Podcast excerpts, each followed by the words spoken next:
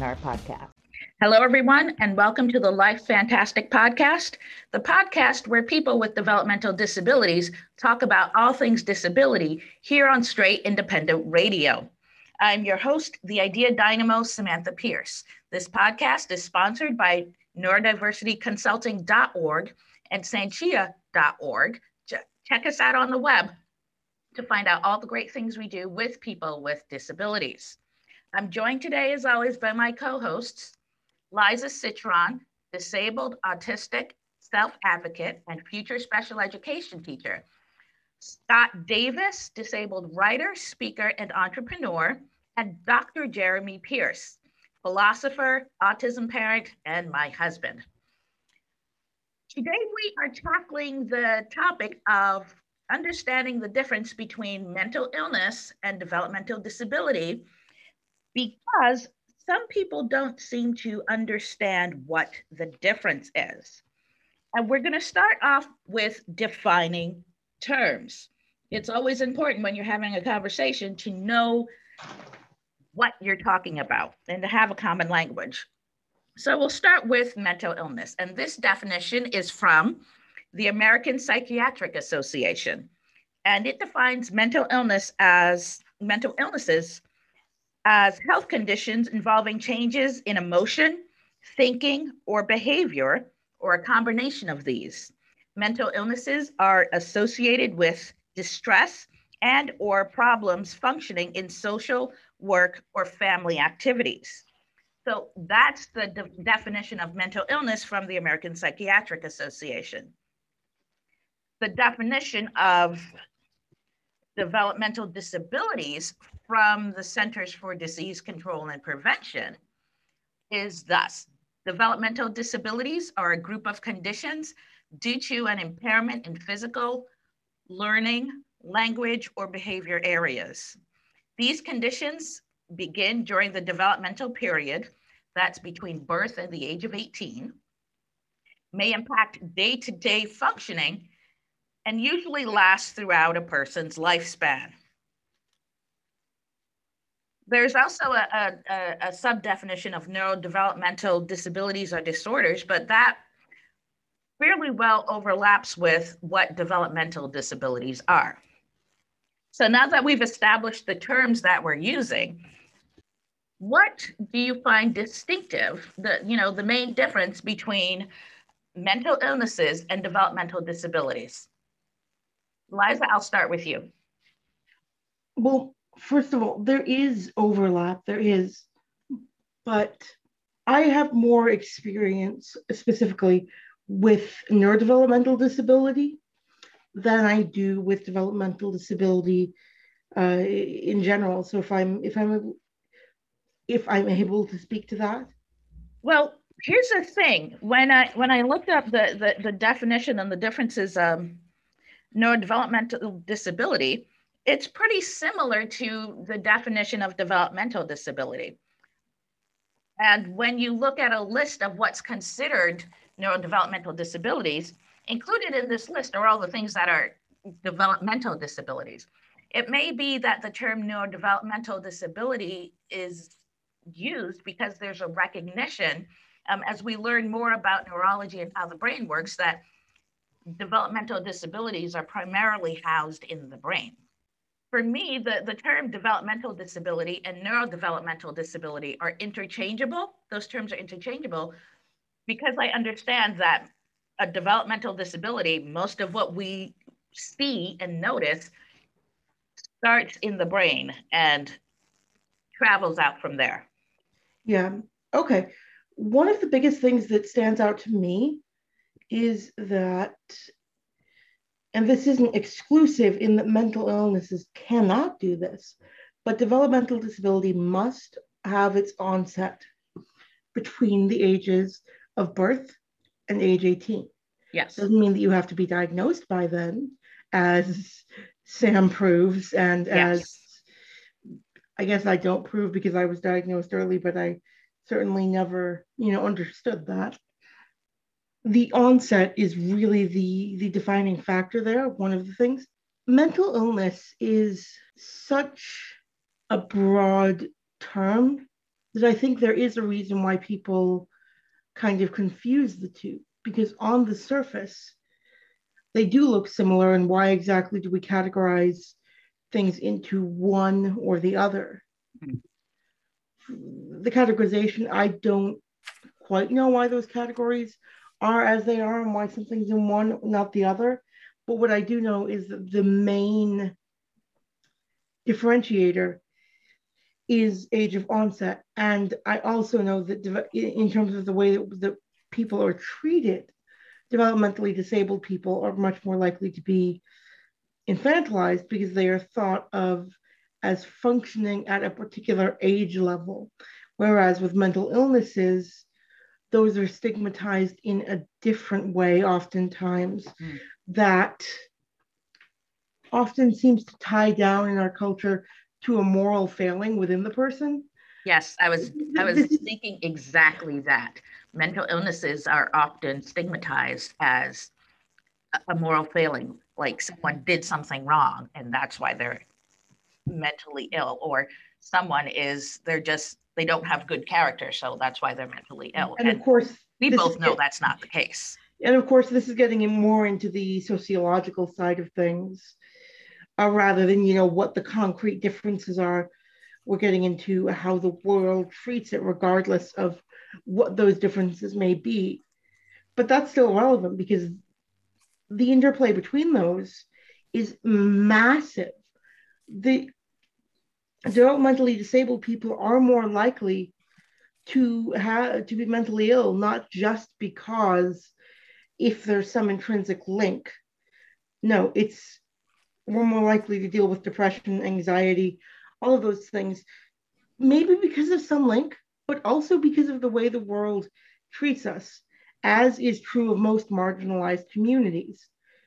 So, regardless of whether there is some physical difference there, there is a link between the two in the sociological realm, in, in, in the way society treats people. Thank you for sharing that, Liza. Now, Jeremy, what do you see as as the distinctives, the distinctive differences between mental illness and developmental disability? Uh, it seems to me that with at least with DSM four and beyond, I, I don't we don't have a copy of three, and uh, it didn't occur to me to call my mother, who does, to get her to, to, to tell me what it says. Why does your mother have a copy of DSM three? Uh, she worked in the mental health field for years. Oh. And um, she bought it while she while she that was her occupation. So well, good thing I good thing I asked for audience members who don't know, I guess. so uh, but at least with four, which is the oldest version that we have in our home, uh, the if you look at the the way it classifies, it starts with the first set of disorders or disorders usually first diagnosed in infancy, childhood, or adolescence. That's how it puts it. It doesn't say developmental disorders. It says disorders first diagnosed in that. And then it goes to delirium, dementia, amnesiac, and mental disorders due to general medical conditions, substance related, schizophrenia, and other psychotic disorders, and so on. Uh, mood disorders, anxiety disorders, and so and there's a long list. But it, it seems to me that what it's doing is it's moving away from having a term that has to do with developmental and moving toward when it's typically first diagnosed, uh, which would fit with Liza's own uh, way of trying to capture what the difference is there. But it, it also seems to me that what they're trying to do here is put them all under the same general heading, which is mental disorders. And that's their big term. And then there are the ones that are diagnosed within earlier ages, or typically diagnosed within earlier ages. And then there are all the other ones that are in their own categories.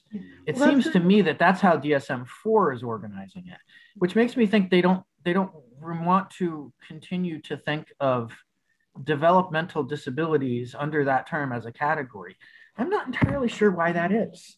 But yeah, me neither. Like that's a conscious. I, I have a I have a copy of DSM five here on my desk, and there are different categories. Neurodevelopmental disorders. That's its own category.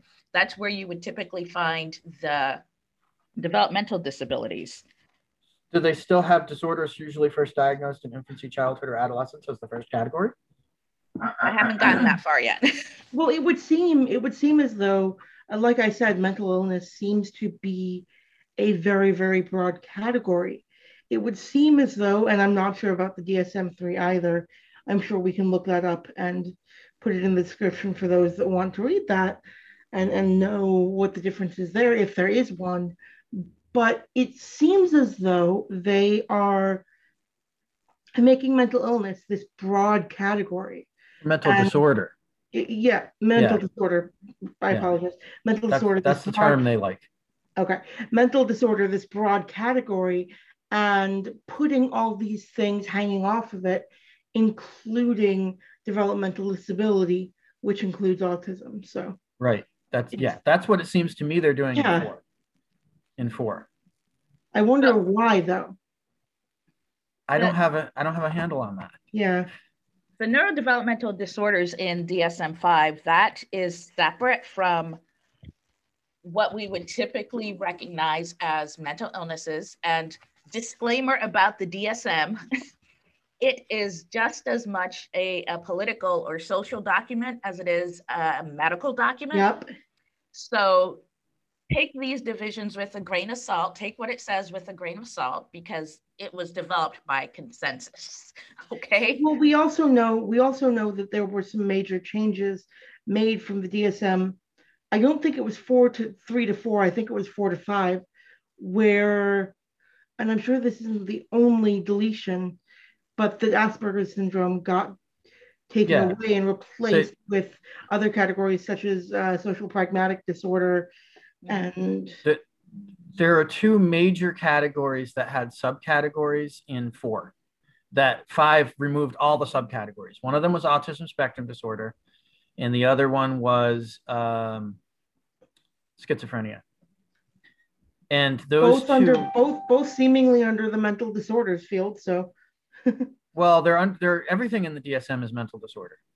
Fair. So yeah. both both one but but one of them is under the developmental category as you were defining it earlier, and the other one is under the mental illness category as you were defining it earlier.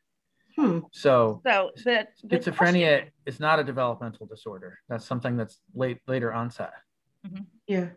So Scott, I want to talk yes. to you. And what do you see as the, you know, now that we've come back from the DSM rabbit hole, what do you see as the distinctives, the, the differences between a developmental disability and a mental illness? Yes. One of the uh, items in my research mentioned that with uh, developmental disorders, it's uh, the person uh, doesn't have the ability to really understand thoughts as well. And then with a mental illness, it doesn't affect the cognitive ability they can perceive and, and do thinking because that's the problem with some of the developmental disabilities such as autism and other things is some some people are, not able to understand thoughts hmm. and, and also that on the developmental disability side it, the research mentioned they don't hear voices or have hallucinations so it's those are just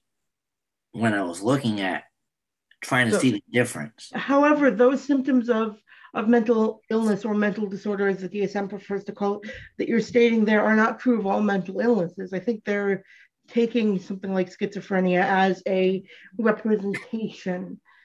And, and I would also have to argue about the cognitive capacity uh, argument there because that's a common link that people make.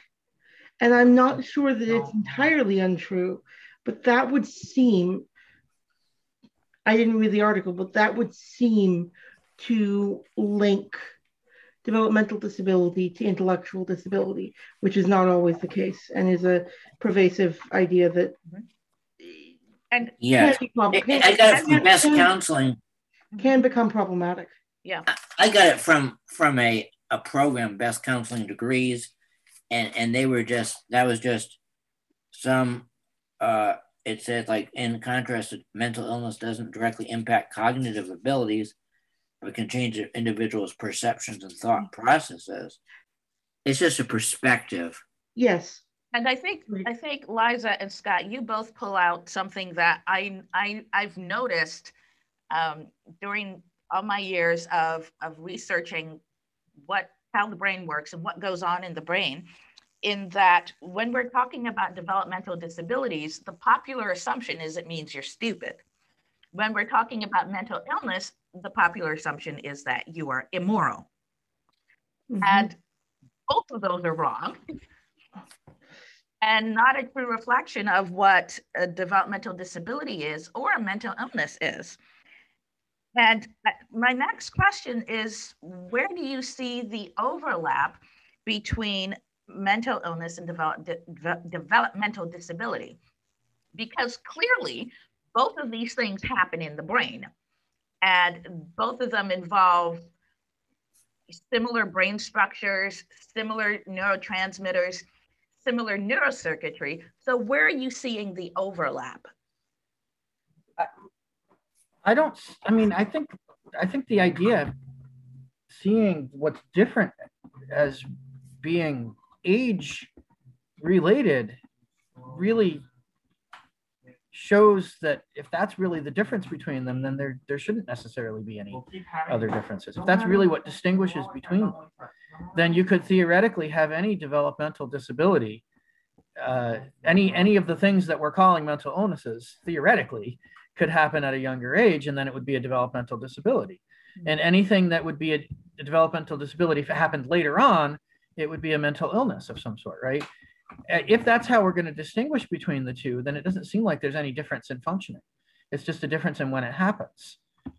And I mean, in fact, there are conditions that get names assigned to them because of when they're diagnosed or when they're when they're when they're uh, when they happen. Aphasia does not happen to young children. Typically, it happens to adults when they have some kind of brain damage from a stroke or from um, traumatic brain injury, brain injury or something like that, or right? migraines. or, Yes. Yeah. So there are things that can cause aphasia, which for those who are not familiar with aphasia, it's when uh, you try to say something, but the wrong words come out, or it sounds garbled and, and it doesn't sound like words at all. It doesn't sound like language, but the person thinks they're saying something. And to them, it sounds, it's, it, it, they hear it coming out of their mouth sounding like language. so, um, but there is a very similar condition that sometimes is, occurs with developmental disabilities, um, including autism. Uh, our, one of our sons was diagnosed with it, called uh, either apraxia or uh, dyspraxia when it has to do with more than language. It's dyspraxia of speech. Of speech, yeah, I guess of speech. So narrowly of speech or more of other things as well. So when when the attempt to do something that doesn't succeed, I guess, and and uh, you're you're you initiate the attempt to try to to try to say the words, but it doesn't come out quite right. Or sometimes they call it, yeah, sometimes they call it apraxia, sometimes they call it dyspraxia. And uh, how is it different from aphasia? It isn't. It's just when it ha- when it when what age of onset it has. If it happens developmentally, as in those abilities don't develop to begin with, they'll call it one thing. But if it happens after you have already had the ability and you've now lost it, mm-hmm. or or only at sometimes have it, then they'll call it a different term. We're talking about that difference between aphasia and dyspraxia of speech. And what's the, the clear distinctive about aphasia is that it results from some sort of brain damage at you know at some later time. Now, with dyspraxia, we're not no we're not sure what causes it, but we are sure that as a child grows and develops, we realize, oh, wait a minute, this kid isn't using words the way that we expect for this kid for, for their age. And that continues on throughout their lifespan. So those, think those are the main differences between aphasia and dyspraxia. One is there's a clear event, uh, some some traumatic injury that um, impacts speech, and the other one, we're not sure what impacted the speech, but we do know that it's been impacted. Now, my, my next question, because we've touched on this a little bit, is about the stigma attached to mental illness and developmental disability. Because we know people, you know, people, we human beings, we're great at looking for reasons to uh, distinguish between one group and another. And lots of, we're, we're great at also looking for reason why the group that we're in is better than all of the other groups. So, what are some of the, I've already mentioned that, um, you know, in some ways, when people think about the developmental disability, they think that means you're stupid. And when they think about mental illness, they think that means you're immoral. What are some of the other stigmas attached to developmental disability and mental illness? I think it's definitely more complicated than that because it depends on the condition. Some of them, I mean, will we think of mental illnesses not as being um, immoral necessarily in some cases, but being crazy, right? And so, what do we mean by crazy? Well, if crazy just means you have a mental illness, then I guess it's true, but it has all these connotations to it, right? And it did, uh, to, it did used to mean that. It's just yeah. taken on, as with a lot of these terms that were used as medical terms, but then took on connotations. Again, stigmat- stigmatization of these things and use of medical term. So, I mean, I mean, you'll have people who have a mental illness who will say, "I'm literally crazy," right? But, but what what do we mean when we say someone is crazy? We mean that they're out of control in a way that um, they're going to cause harm and that they're going to do immoral things and maybe they won't be responsible for them but at least they're going to do them right? And now sometimes that's true but it's not the general truth about people with mental illnesses that that's correct right? They they the um the there are certainly cases where people have enough going on in their neurology that they might be a harm to themselves, they might be a harm to other people, and so on. But when we think of the word crazy, I think what we're often thinking is uh, the person who's going to engage in a mass shooting, or the person who's going to uh, burn their house down and smile about it, and that kind of thing. Whereas the vast majority of people with mental illnesses are nothing close to that. And most of them are not really harmful to themselves or to other people, except in very minor ways.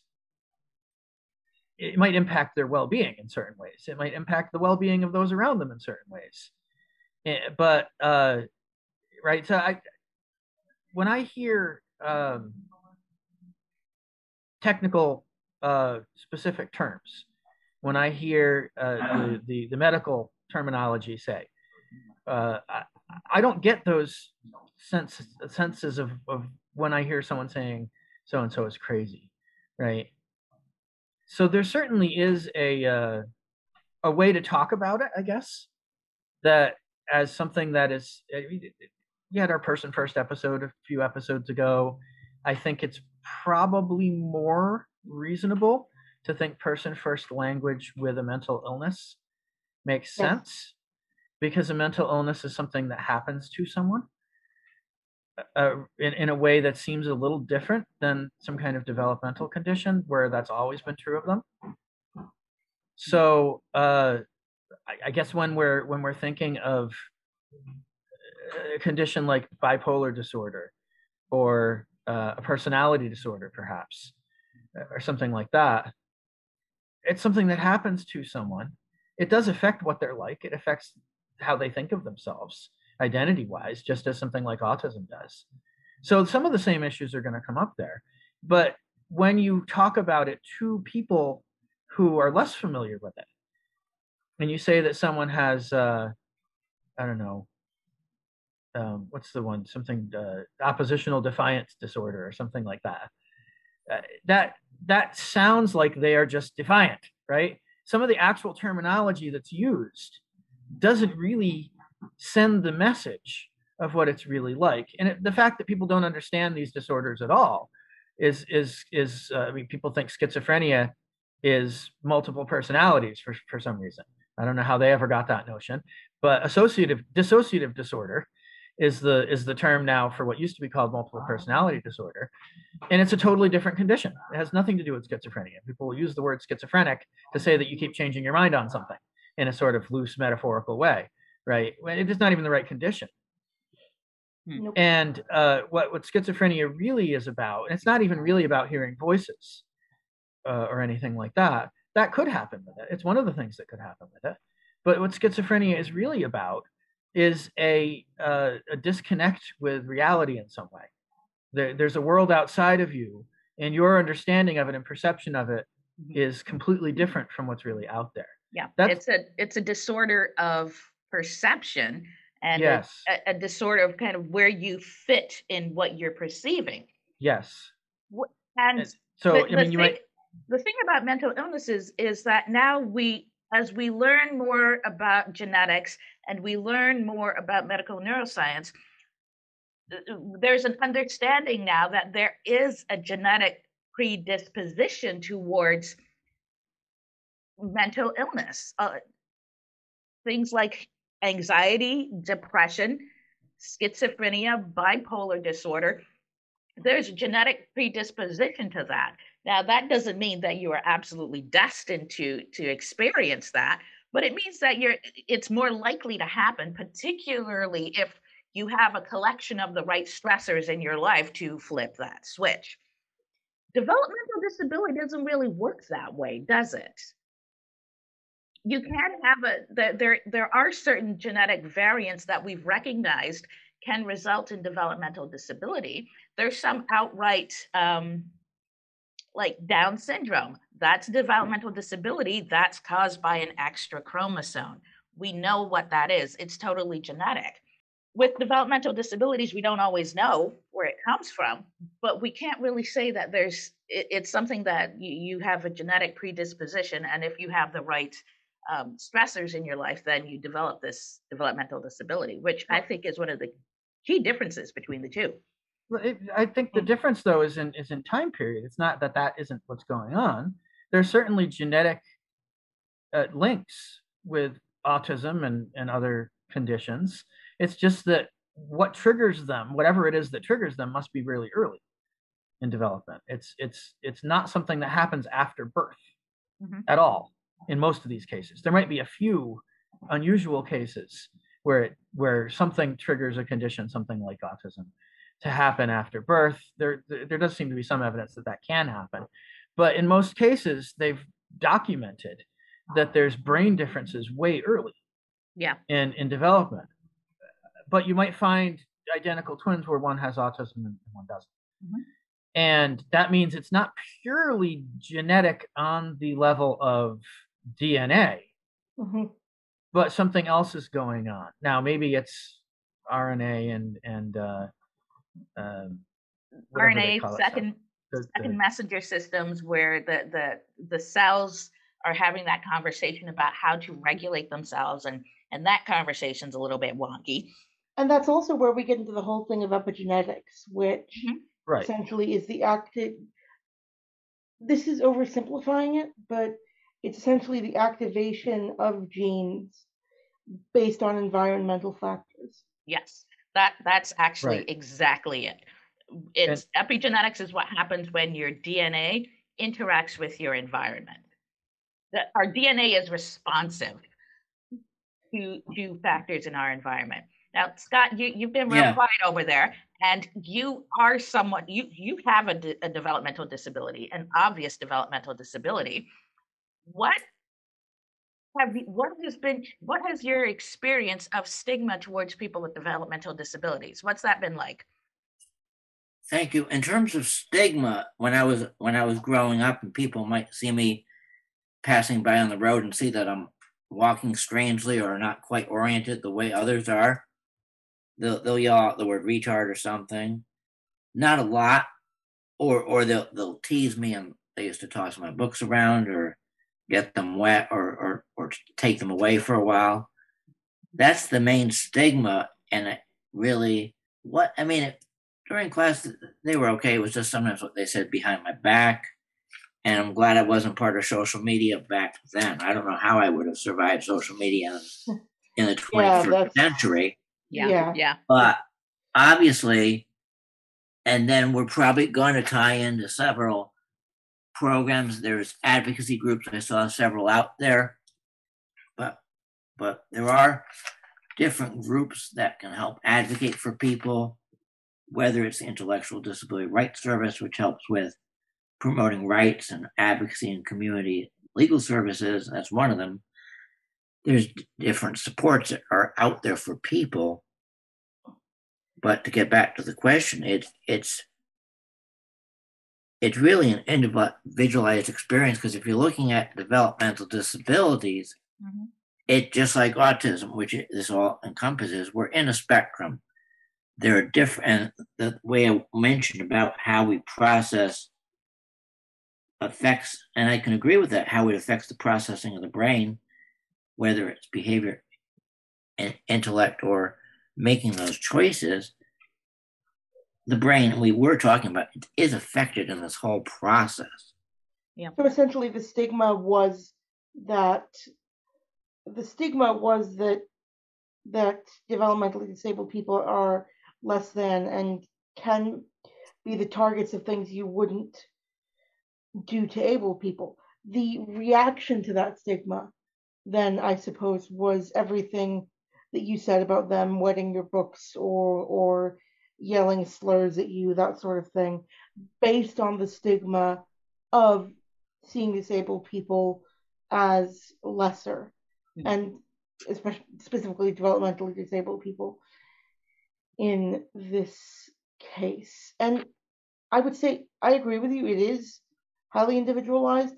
The stigma itself, however, is has to be generalized because mm-hmm. stigma is something societal regarding a particular group. The reaction well, think, to the stigma can about, be highly varied. Think about what it took for the American with Disabilities Act to come about. Yes. And Liza, you and I were just in a conference about that today. And I wasn't able to attend for all of it, but yeah. And it's it's mind-boggling the things that are still done to people with disabilities, particularly people with developmental disabilities, despite having the protection of the Americans with develop with Disabilities Yep. Oh, you want to you want to break things, you want to flip a table. But yep. the fact that it took that that legislation, and it wasn't until the 1990s, as a teenager in high school in the 1990s, that's what it took for people with disabilities to have access to education, to have access to jobs, to have access to housing. That's a pretty big stigma right there that society didn't think that we deserved those things and yep. that it took special leg- legislation to get it. Now, the, the, with, with the, mental illness, people were, a lot of people were shuffled off into institutions where they were abused. By the way, people with disabilities were also shuffled into institutions yep. where they were abused. Especially including, especially including developmentally disabled people, mm-hmm. because there was society often labeled us as as mentally ill, even though the medical professionals knew better, or intellectually disabled, all of whom ended up uh, institutionalized in, in, yeah. in, greater proportions. And, be, and and being intellectually disabled does not mean that it's okay to abuse to abuse no. people. Like, that's that's not how that well it was how that works. In a lot of cases, it still is how it works, but yep. it's not okay. That's where the moral failing lies, folks. Not in having a mental illness or a disability, it lies in not treating people appropriately. Yep, it doesn't lie in us, it lies in the way society treats us, essentially. Yes. so uh, where did I go? We got we got all of we got all off topic. Oh, here it is. What are the implications? And I think y'all know where this is going. What are the implications for people who experience both a mental illness and a developmental disability. The implications, I would say, are pro- when you say they're, they're programs, that's the next step. Whenever I've done uh, research uh, from that have been presented at conferences, they're always talking about uh, programs. There are two out there in my research, and, and they're similar type programs. In Houston, there's an ADAPT program from the Mental Health and uh, Mental Retardation Authority and they're talking about people learning working and living together in a program. Even in North Syracuse, I noticed that there is e- EFR program, which is Exceptional Family Resources. They've been around for 40 years since 1971, and they want people to be able to navigate the system. Mm-hmm. I call it a concierge approach, and it helps with the social emotional learning aspects. There's more information that that's out there on the web, but it, it just they have a staff of 400, and and that they help people of what we're, we're trying to do. They give support and advocacy. So that's just uh, two programs out there that both in Texas and in Syracuse that, and there's multiple programs throughout the world that address these issues. Liza, how about you? What do you see as some of the implications when people experience a developmental disability and a mental illness? Well, first of all, you're stigmatized from two different sides in two different ways. And those, and marginalized in those ways as well. And those multiple marginalizations. Again, I'm going to talk about intersectionality because I always do. It's but, a thing. Yes. It's a real thing. you're dealing with a mental disorder as well as a developmental disability. Society treats you differently based on those alone. And when you are dealing with both of them, and society is treating you this way, it not only combines in such a way that you would have the same amount of marginalization or the same effect if you directly combine both of those. Sometimes those opinions in society intersect to not only form different methods of marginalization, but not only are you either in society thinks of you as a moral failure or a, someone who is younger or, or, or treated as younger or as you put it stupid. I hate using that word but not only do you have these two things that society thinks of you you combine them and that also means that we don't we as society we in in the medical profession anyone does don't really understand how the intersection of those two happens and what that affects. So it limits our access to services. It hmm. also limits our access to services in, in you know pretty practical ways. If you take the overstimulation of autism, you can't go out of the house, or you take the and you take the isolation of depression, that will combine. Oh yeah. Mm-hmm. To form you, you end up with an even bigger weight. Yes, to form something that quite honestly yeah. can end up fatal, can end up deadly. And I'm sure that in with that, we kind of have to transition into what exactly happens when those services that understand both disorders and the combination between them and what exactly that contributes to are not provided. We've seen it multiple times.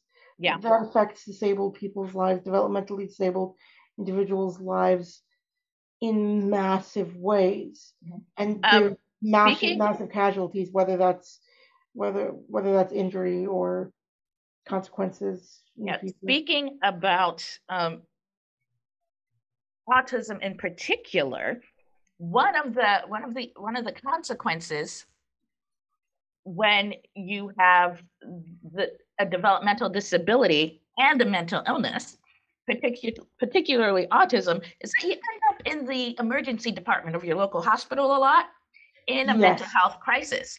Why? Because there aren't the resources available in, in the community. This is true in Syracuse. This is true all over the nation. There aren't the resources to provide the appropriate mental health support. And the, the, appropriate developmental disability support to people who have both. Now, the fact that you can have both clearly indicates that they are different things, particularly with the, the issue with, with mental illness and disability, particularly developmental disability. That makes it that much more likely to you, for you to have an encounter with law enforcement, and it makes it that much more likely that you will die as a result of that encounter. Which just means that we need to do a better job of providing the resources for people with mental illnesses and for people with developmental disabilities. We can't have the most vulnerable people in our communities dying for no other reason than we just didn't think they were worth the, the time or the resources. And we see this in medicine as well. We we see this with allocation of resources towards able individuals. With the ventilator shortage in the beginning of the pandemic, Mm, yeah. there were in, disabled individuals that we that would have been triaged higher than abled individuals, but were triaged lower and not provided ventilators and other treatment that would have saved their lives or pre- prevented massive morbidity mm. that were not given because these people are thought of as less than and the able people who are not in as much danger as these developmentally disabled people patients are were thought of as worth above what the developmentally disabled individual, individuals are. We see this in education that are accommodations that would help us be able to go through school in a similar manner with a similar not ease because school isn't easy but with a similar ability to even so much as do our work are thought of as not worth it, and the money is spent on abled individuals yeah. This is they're, seen they're all throughout society, and it only increases when you combine autism, or rather developmental disability, and mental illness. The, the the resources are seen as either not worth it or too cumbersome. They cost too much money, take too yep. much time, those kinds of things. Now, imagine that you are going about your daily life just trying to do what you need to do and someone comes along and says oh no it's too cumbersome for us to give you a job so poof you're gone. Or oh no it's too cumbersome to to make a test that you can actually take so that you can demonstrate what you know so we're not going to give it to you. And, oh look you failed and i think most people know this but those are, I think most people know this, but those are things that actually happen. yes, those are things that actually happen. They are things that are actually happening now. Yep.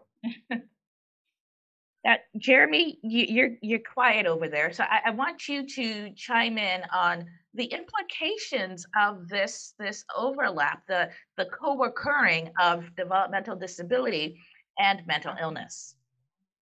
So I think Liza was kind of focusing on the social side of it, how people see you, how they treat you, how they think of you. But the conditions themselves have an underlying element to them mm-hmm. that when you have them together, even apart from how you're socially treated, it can create difficulties. This is, this is one of the problems with the social model of disability. The social model of disability wants to reduce disability to how society treats you rather than recognizing that there's an underlying condition. I mean, they sort of give that lip service and they'll call that the impairment. And then the disability is how society treats you. But I, I think the whole the whole thrust of it is to try to get away from recognizing that there's something about the condition itself that can make life a little bit more difficult for you, or in some cases, a lot more difficult for you. Well, in the case of autism and an so, anxiety disorder, I, I, I, as an example of what you're saying, both increase levels both both trigger the fight or flight response uh, as we've seen in brain studies things like that with autism and as does anxiety in and of itself. And that is going to have effects on your body because of the release of cortisol. So it's it i completely agree with you that there are massive implications when the two happen together, not just in social, but in just as, as an example of what you're saying. Continue. So uh, another case would be uh, if you have some kind of developmental disability that makes speech or communication more difficult. Now, sure, we should try to accommodate that. We should try to eh, bring out communication as much as we can. That that is a social side to it. And when we don't do that, that makes it worse. But nevertheless, if you can't get the communication out, you can't get it out sometimes, no matter how hard people help you, right? What if that's combined with uh, an inner condition of mental anxiety or depression or something like that, but you can't communicate about it. You can't engage in the one method that our society has of dealing with that, which is to talk about it, right? Yeah. People who people who do therapy to try to help people through their mental just mental illnesses of various sorts do it by talking Mhm. right and there isn't an alternative to that really. You need to communicate to be able to to be able to reflect on what's going on within yourself be able to to to talk to people about that to to acknowledge it to make steps to think on a higher level i mean by higher i mean second order level you're thinking about yourself making choices about how you want to be different and things like that. And you can't do that without that level of communication. So there's a there's a difficulty just in having those two conditions together that we don't we don't it, it doesn't matter how much we try to accommodate we aren't accommodating enough that's for sure. Yeah. but it doesn't even matter if definitely we it doesn't even matter how if we if we accommodated as much as we possibly could you'd still have issues yes. with this you still would so not as many. not as many yes. but you still would and and in some conditions when you've got a, a communication disorder that communication disorder is going to make it that much harder to treat the mental condition Yeah. that's along that's that's that's a, alongside the the developmental issue And I think the problem that we are that we are seeing, the problem that we encountered uh, with our family, Jeremy, is that people aren't even trying. there, there's such a shortage of of services, a shortage of of qualified professionals, a shortage of even support and training for families to try to figure it out that people, you know, suffering is made a heck of a lot worse because people aren't even trying to address it.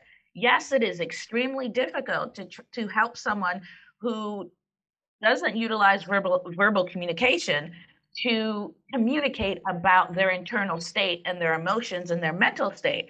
But people aren't even trying. So there are a lot of hmm. people who are suffering in in silence because no one's trying to get to them. No one's trying to find a way for them to be able to express themselves either with with um, assistive communication technology or through art or movement or, or whatever it is people aren't trying and so we're having people go with their mental health issues not addressed. That's yeah that's a problem Mhm. and this is why we keep talking about mental health on this podcast because we need people to know that hey you have to at least try And this gets into the whole issue of people not talking to developmentally disabled kids who are nonverbal.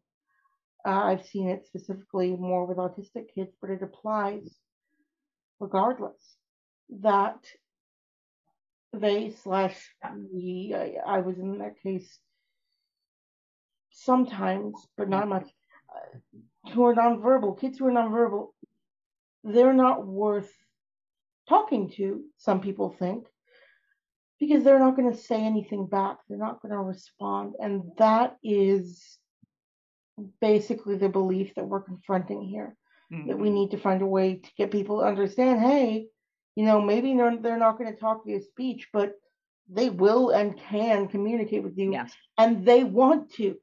Yes Uh, yes I have some thoughts, and go that ahead is scott with regards to a lot of this, it's important to have psychologists in schools to help with this whole process. Mm, yes yes As I benefited because if I hadn't had my support, mom and dad at home, because otherwise I would have gone crazy. I mean, especially when you have when you're coming from to a new environment of how do you navigate this public Mhm. education system when you're catered and pretty much taken care of, and it's not you're not interacting competitively with people. It's just making the milestones because a lot of that early period was just making the milestones to try to learn something, and then when you're in a integrated classroom, it's it's a lot different.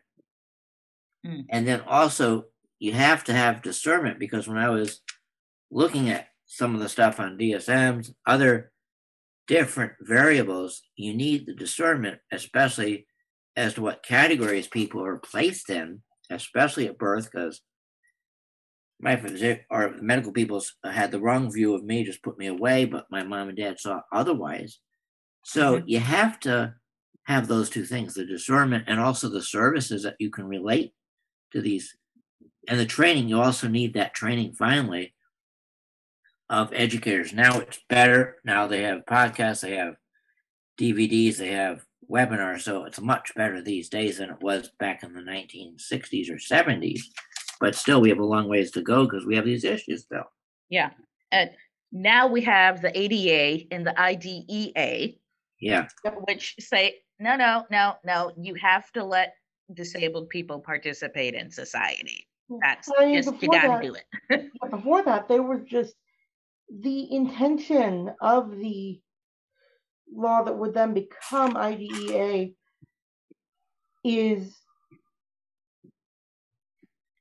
they define the congressional intent as yeah, get the kids into school, but we don't care what happens to them when they're within once they're within those four walls Mm. we don't care if they get a proper education. We don't care how they're treated once they're in that those four walls. Hey, at least they're in there.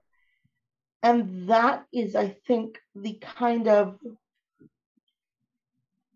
tokenism and performativity that a lot of services end up as, and and people end up thinking that that's okay when it's not doing anything to help us, but it's to put the people who are supposedly concerned with us Hmm. or society itself at ease without without doing anything to to substant substantively rather Yeah. help us. Yes. And what you just mentioned, Liza, is exactly why I chose as as the values of Sentia.org as service, compassion, and integrity. Because so many times what people with disabilities receive is lip service rather than actual service that meets their needs. And oftentimes it is lacking in a recognition of their humanity and lacking in compassion and oftentimes people are just downright shady because they think, oh, this person can't say anything, so I can get away with doing whatever I want. Whatever I want. Yep. Because so disabled people are are at such greater risk for abuse. That's why I, I wanted to to to put it out there to make sure that people understand we're about providing actual meaning meaningful service, meaningful to the pe- the people receiving the service. We're about doing it with compassion and recognizing their humanity and we're about doing it with integrity. We're not trying to hide anything get over on anybody. We make a mistake we say yep uh-huh we made a mistake. Here's the lesson we learned from it. And keep it moving. And I think when we talk about bringing it back to the mental health issue, that's another consequence of the two overlapping. Two two communities that are vulnerable to abuse on their own because we are often thought of as discredited, whether we are in the mental disorder, mental illness community, or whether we're in the developmentally disabled community.